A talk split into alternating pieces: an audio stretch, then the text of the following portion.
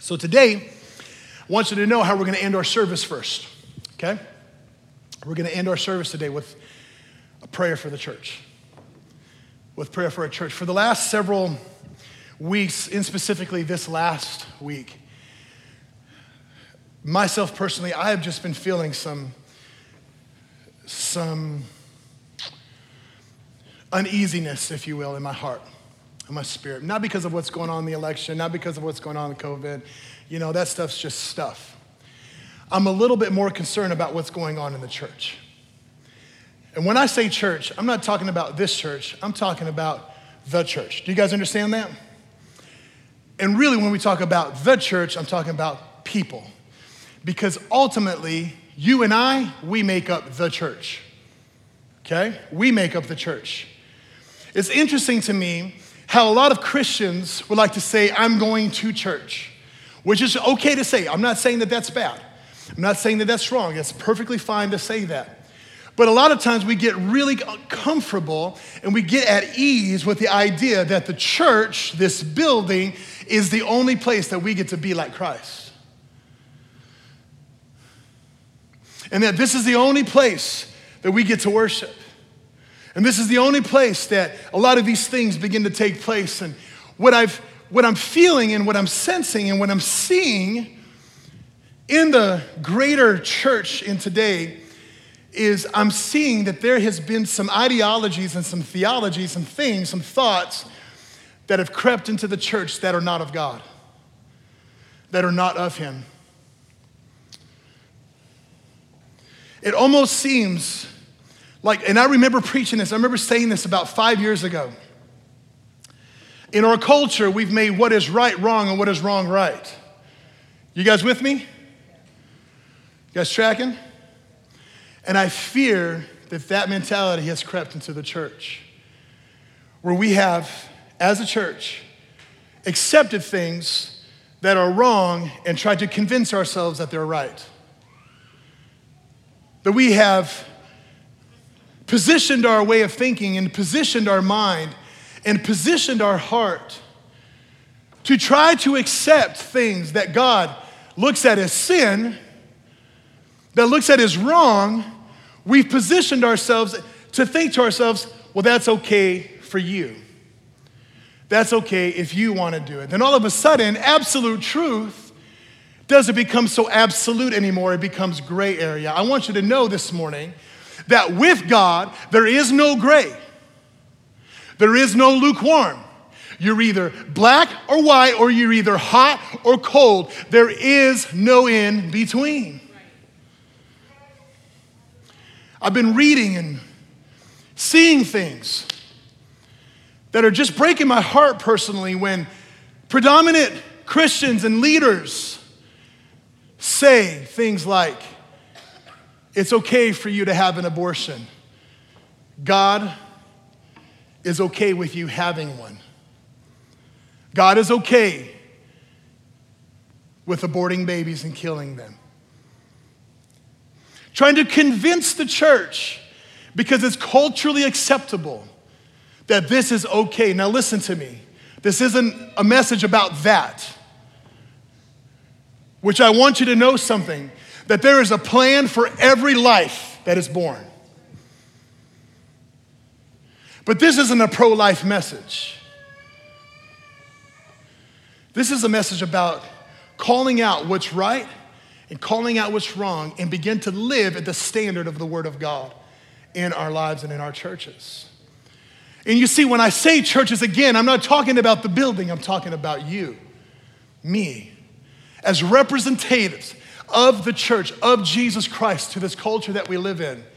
What are we gonna do as the people of God to bring back the righteousness, the holiness of Jesus Christ with fire and with passion in our hearts and our lives? Are we gonna sit back and allow culture to dictate how we're supposed to act? Now, listen, the Bible clearly says what's gonna happen in the last days. It's called the Great Delusion where it even says in the Bible that even the most elite Christians will fall away, will be lied to, will be deceived. And we'll begin to speak on behalf of the enemy rather than speak on behalf of the Lord. And I don't know if you can feel it. I don't know if it's just me. I don't know if I watch too many movies. No, I'm just playing that up.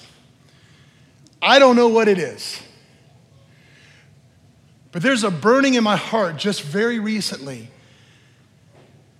that I begin to see things beginning to creep into the church that we need to address and we need to call out for what it is. So at the end of the message, we're going to come back to this. We're going to circle back to it as we pray. And I'll begin to share with you what I think that those things are. See, but as we continue on with the goodness of God,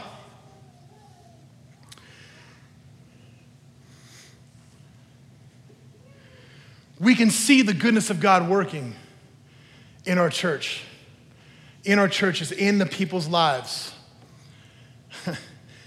and I don't mean to be a downer this morning. Trust me, it's going to get better, okay? I don't want to be a downer this morning. But it's one of these things where we have to make some solid decisions right now whom we're going to serve. Hear what I'm saying to you. We have to make some decisions who we're going to serve. We're going to back down or we're going to stand up for what's right. We're going to stand up for Christ. I'm not talking about election stuff, like I said. I'm not talking about any of this junk going on in our world right now. This is a much bigger war. This is a much bigger picture than what's happening. And you could call this a forewarning. You can call this whatever you want to call it.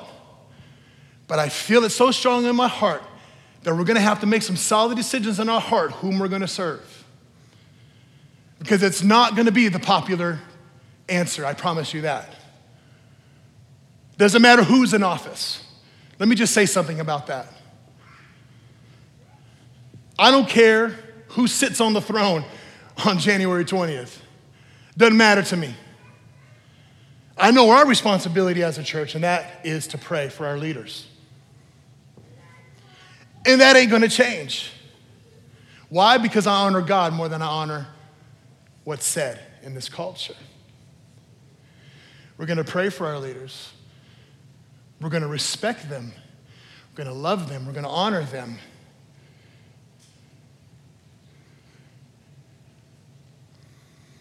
because of the position that they hold.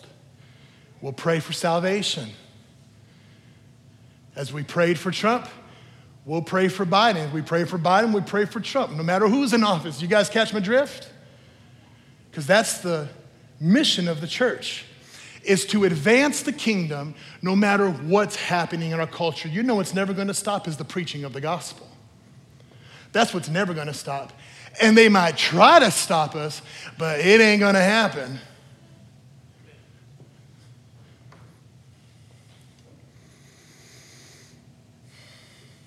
See, as we talk about the goodness of God, how many of you guys believe that a good father disciplines? Amen? A good father disciplines. How many guys grew up in the belt era? I did. so, you guys have heard me say this before. My, my dad had such a great way of, of, of taking his belt off and, slap, and whipping me with it. it. It was like almost a musical tune. He went, you, know, you can record it, make a song out of it, right? It was so great. Now, I remember growing up, I needed discipline, okay? Um, I shared this story first service. I, am a little reluctant to share it right now uh, because I don't know in our audience who's going to be offended, but here we go. If you grew up in the assemblies of God, you'll know what I'm talking about when I say this. But I went, when I was little, I went through a thing called the uh, Rangers. Anybody with me? Anybody know? Who doesn't know what Royal Rangers is? Okay, great. Royal Rangers is simply Boy Scouts for Christians. Okay? Plain and I mean, bottom line, that's what it is. I got to earn badges. I learned how to tie knots. I learned how to do campfires. I, I learned how to, you know, whittle a stick and, you know, I learned not to whittle it to yourself, okay? Like those kinds of important life lessons. and, and, and, and all these things, okay? So, like, that's what Royal Rangers was. You learn Bible verses. I, I did the, the golden rule, you know, make the golden rule my daily rule. You know, all these kinds of things. It was great. I earned badges because of all these different things. And it so happened to be when I was 11, maybe 12 years old, that I had to get my BB gun badge. Yes, back then, we had BB gun badges. Okay? I don't know, I called it BB gun badge. It might have been firearm safety or something like that. But I thought, you know, when you're 11 or 12, BB gun, hello, it's game time, right? That's what happens. and so I remember they gave us each a gun that you had to pump 10 times. You guys with me? Right? You, you poured all the, the BBs in that little, that little pill pocket, you know, thing, and then you go, and then like puts one in the chamber, then you had to go 10 times, and then you had to shoot it. Well, that's what you had to do, and you had to hit the target in order to get your BB gun badge. Well, you know, being 11, 12 years old, BB gun, click, click, across the street from our church, we had a motorcycle shop. And they had two Doberman, Doberman pinschers that lived as guard dogs in the fence over there. So it's late at night. When I say late, you know, when you're 12, 8 o'clock, it's dark outside. You're like, yeah, let's go, baby. I took and stole one of the BB guns. Okay, please don't hate me, okay? I'm redeemed. I haven't done this since. I mean, not that you know of, but no, I'm just like, I haven't. I took the BB gun, me and my buddies, we thought we were real smart. We went up to the fence and, you know, being brave 11 year olds with Doberman pinschers barking at us. You can be brave all you want to when there's a fence. That's how Baxter is, my dog. Runs like this, back and forth on the fence line. But when he sees the dog that actually lives there, he walks the other way. Big whiner. Right, so here I go 10 pumps, add 10 more. That's not going to hurt. Right? 10 more. I walk up to the little hole in the fence like this. I put the gun right in the Doberman pinschers, going rah, rah, rah, rah, rah, and I go, pow. Right in the eye. I know, I know it's awful. I know I feel so bad about it that I did. I would never, ever, ever in a million years do this now. But I'm 11. You know, you don't think about that kind of stuff. You just think, I wonder if I could poke. I wonder if I could shoot a dog's eye out. You know, because they say when you get a BB gun, you'll shoot your eye out, right? You'll shoot your eye out. So I did it. I, it was awful. I know. Well, I thought that I got away with it because it'd been a couple of days, and uh, my dad found out that this happened because they caught us on security camera. And uh, he got home and he did that dad thing, you know? You have something you want to tell me, son? No. Life's good, Dad. What are you talking about? No, I think there's something you want to say to me. No. I don't know what you're talking about. you know, you got that guilty, hmm, I don't know. What's mom doing? he says, The cops called me, Jacob, and said what you did. They got it on security camera. Now I have to pay for the veterinarian bill. And so now I'm going to whoop you with my belt. And you put the fear of God in me for every dollar that I have to spend on that veterinary bill. That's what he told me. I was like, oh, Father in heaven, so, you know, that day, he had two belts on. No, not really, but it sounded like it. He went, you know, like Conan, the, like, and he bent me over his knee. You guys with me? You guys know what I'm talking about? Bend you over the knee, right? And they always say this this is gonna hurt me more than it hurts you. Yeah, okay, whatever, dad. right? And he just whack, whack, like, I promise you, from that day forward, I never shot another gun at a dog's eye, ever. ever. Ever. Even when I'm deer hunting, I get flashbacks. I'm gonna get a whooping. I can feel it, right? oh Lord, my butt starts to hurt for no reason. I'm like, oh Jesus, help us all, right? you see, a good father disciplines his children. But that's not the kind of discipline that I'm talking about when God disciplines us. See, God's discipline is always mixed with goodness and mercy, love, and intentionality. See, if I were to do to my children what many people think God does to his children, I'd be arrested for child abuse. People say God is good, yet they credit him with causing cancer and natural disasters and even blame him for terrorist activities. They constantly embrace a hellish situation in their lives because of the thought that God intended it for good.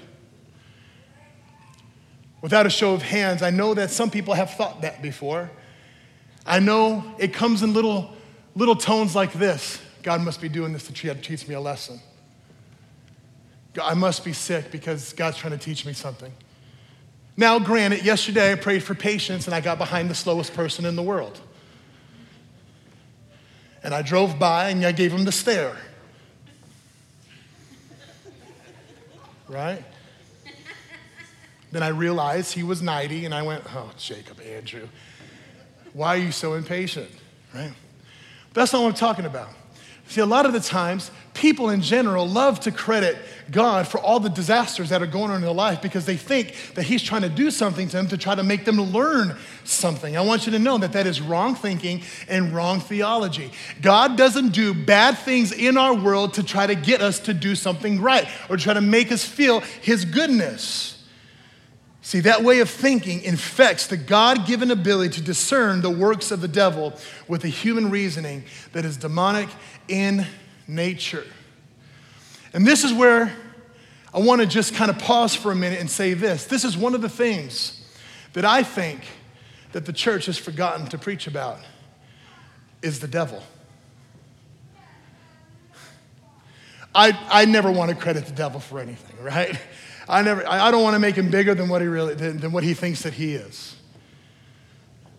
But make no mistake about it that there is an enemy going out trying to devour your life.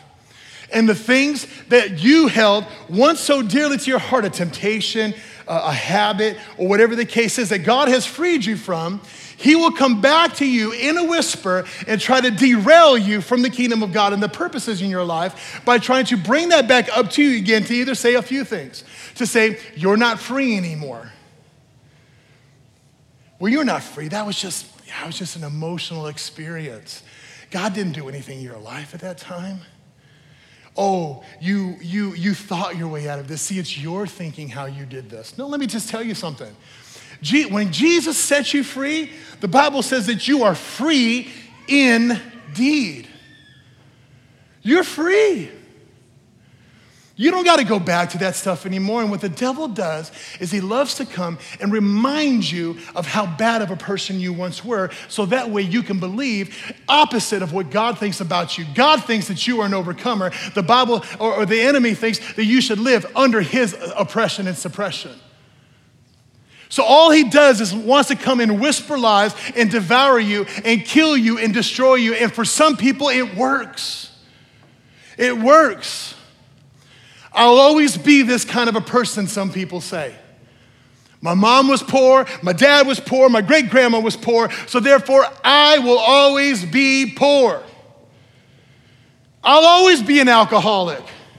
Mama was an alcoholic, dad was an alcoholic, grandma was an alcoholic, great aunt, aunt, uncle. It's a pandemic that runs in my family, so therefore, this is how I'm gonna be. I know I have an uphill battle with this.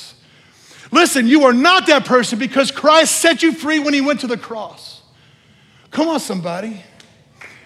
And it's too bad that believers walk around in this place where they're wrapped up in chains, still thinking that they're free, but they're really not. The devil is alive, he's real. And he wants to come and destroy and kill everything about your spirit, about your heart, about your vision. See, this way of thinking when we think that God does bad things to teach us a lesson, this kind of thinking infects the God given ability to discern the works of the devil. See, when we allow ourselves to think that way, our maturity in Christ has the ability to become broken down and our growth can stop. And our growth can stop. It can cause us to forget who we're really fighting against. 1 John chapter 3, verse 8. He who sins is of the devil, for the devil has sinned from the beginning.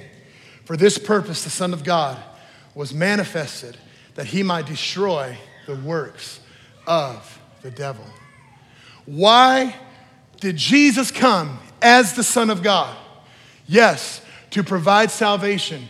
But let me just tell you salvation destroyed the works of the devil all the way from the beginning sin, where Eve fell into temptation, took a bite of the fruit, handed it to Adam, and then sin into the world. Through one man, sin into the world. Through one man, sin was conquered in the world.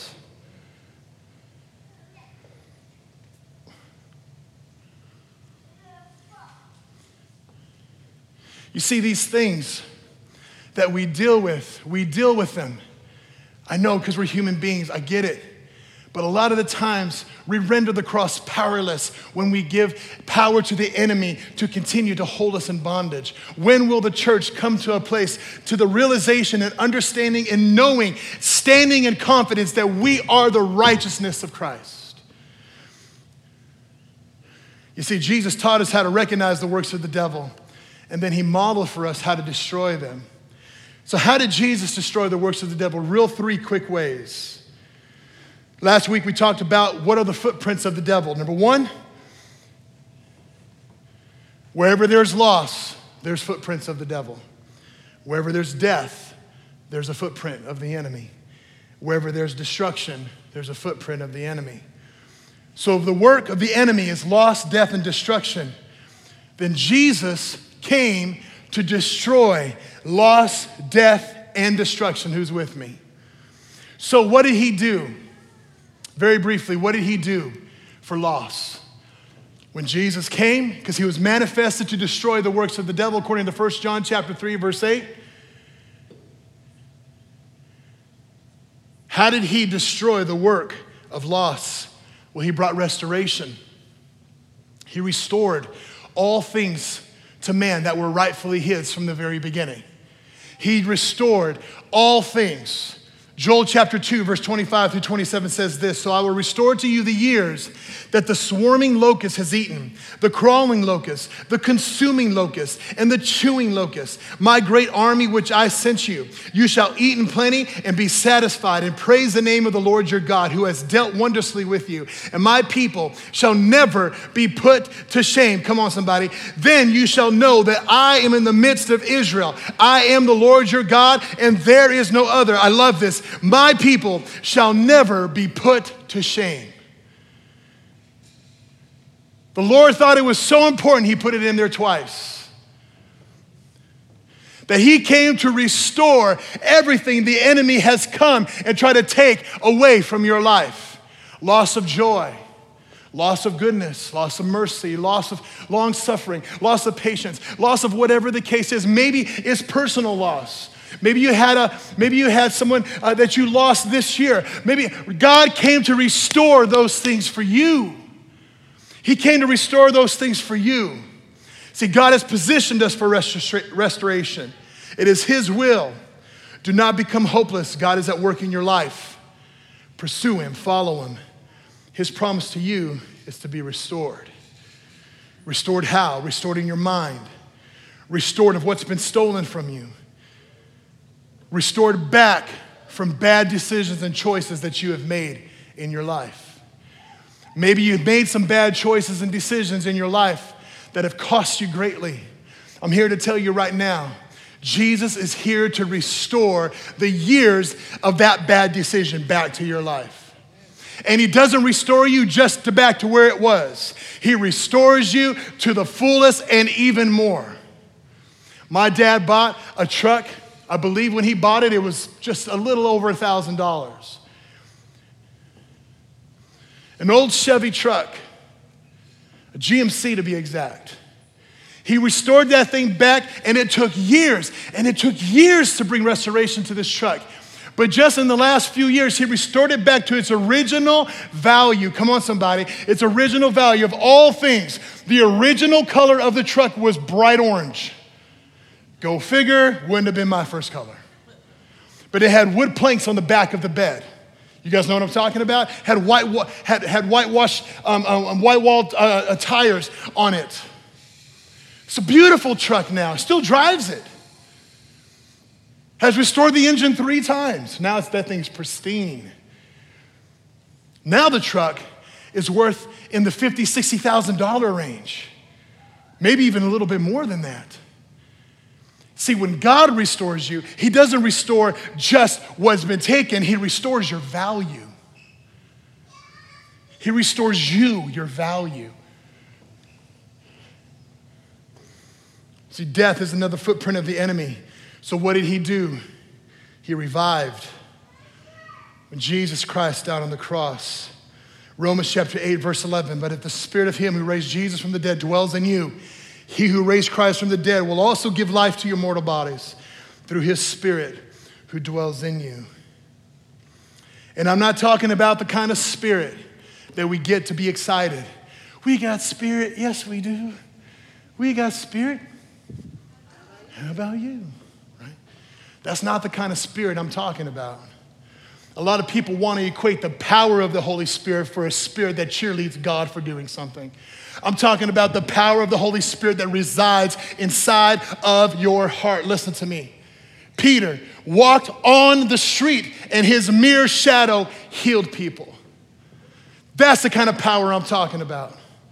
Because that's the kind of power that was left for his disciples here on earth. Wouldn't it be great? Man, I'm running out of time. Can you just give me five more minutes? Five more minutes? Yeah, five, five, ten. No, just, just five more, okay? I promise. But just imagine this with me Peter walking down the street. The town hears that Peter's coming. And so they bring all their sick, their lame, they're diseased, just so Peter's shadow can fall on them and be healed. What did Jesus die for? He died for salvation, absolutely, but he died for a revived and resurrected spirit that lives inside of you. And guess what? You and I are just like Peter. Why? Because have you ever denied Christ before? Have you ever denied Christ was working in your life? Have you ever denied and not seen Jesus in the middle of your business? See, that's what happened with Peter. He denied him three times, but Jesus still called him, On this rock I will build my church. You want to know how the church was built in the early days? Peter walking down the street and people getting healed. And I'd even vow to say this the only descriptive way they can even say that, that shadow, that's the only way they can describe the power of God on him. But I like to say that it wasn't even the shadow that healed people, it was the presence that he carried. It was the powerful presence of the Holy Spirit inside of Peter that he walked with confidence that healed people, that he changed the atmosphere six feet around him. That's your nice calling. We get to do that. But do we want to live to that standard of the word or do we just want to learn about it? Come on, man. This is what I'm talking about. In the last days, we're going to see a resurgence of the power of the Holy Spirit like Peter saw on that day. I don't think y'all just heard me. Oh, but Pastor, I'm no good. Well, neither were they. Pastor, I don't know enough, neither did they. Pastor, I only have this kind of job. Well, listen, they were just fishermen. Pastor, I have questions. Well, so did Thomas. He doubted. All of them moved in the power of the Holy Spirit with signs, wonders, and miracles following after them. That's your calling, people. That's you. And the last one is this the footprint of the enemy is destruction, the only thing he can do is renew 1 John 5, 4 and 5 says this For whatever is born of God overcomes the world. And this is the victory that has overcome the world, our faith. He, who is he? I love this. I love when John says this. Who is he who overcomes the world? Question mark. And then he answers his own question. Be he who believes that Jesus is the Son of God. You're an overcomer, not because of what you do, but because of what he did for you. And because you believe in what he did for you on the cross, you are an overcomer. There's absolutely nothing that can take you out or take you down. I want you to know something that I am cautious, I am aware, I am okay about this thing called COVID 19. I promise you. I am aware, I am safe, and I will love you if you feel uncomfortable. I will wear a mask. I will do whatever it takes to express to you the love of God through that. But make no mistake about it, I am not afraid of this thing. I'm not, I'm not sitting at home all locked up going, oh my goodness, what's gonna happen? We need to see this thing head on and be people of God who have overcome this thing. We've overcome it. We've overcome it. Now, I'm not telling you to go lick doorknobs. It's about your mentality, your position, your alignment with the overcoming spirit about you. He didn't die on the cross and say, okay, everyone be afraid of everything.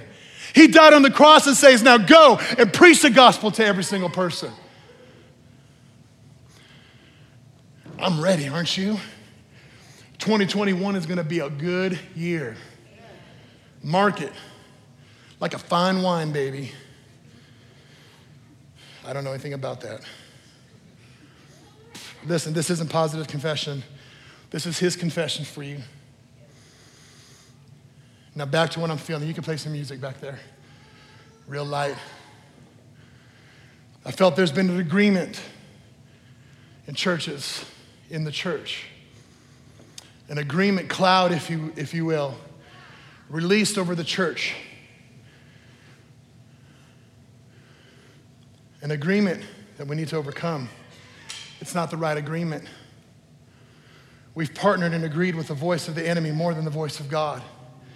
I believe the church has agreed with the spirit of slumber, sleepiness, laziness, sleepiness to what? To sin. We've been put to sleep by the delusions of the enemy to allow things to slip through the gate and try to justify them by how we feel. Newsflash my feelings, your feelings, don't matter when it comes to the truth and the Word of God. We need to align ourselves with what it says, not with how we feel about it. I was sat in here over the last, this last weekend, a predominant pastor I won't mention names, I won't say who. You can do your own research. But a prominent pastor got fired from his church because it was exposed that he was having an extramarital affair with somebody in the city. Undercover, maybe months, maybe years. I don't know the whole story, so I don't want to elaborate on it. And it happens. I'm not bagging it. I'm not saying anything about bad about it. But what I'm saying is this you can begin to notice the things that infiltrate a church when we start becoming okay with sin. When we start becoming okay with certain things that are not in the Word of God. And we try to rationalize them and think that it's okay because that's how we feel.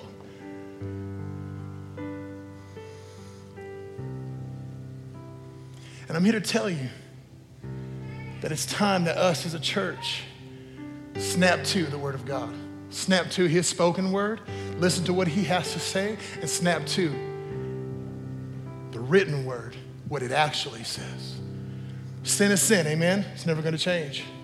And here's the great thing about it is the love of God conquers it all. How in the world can I love somebody even though they're in sin? I don't know. Jesus did it for you.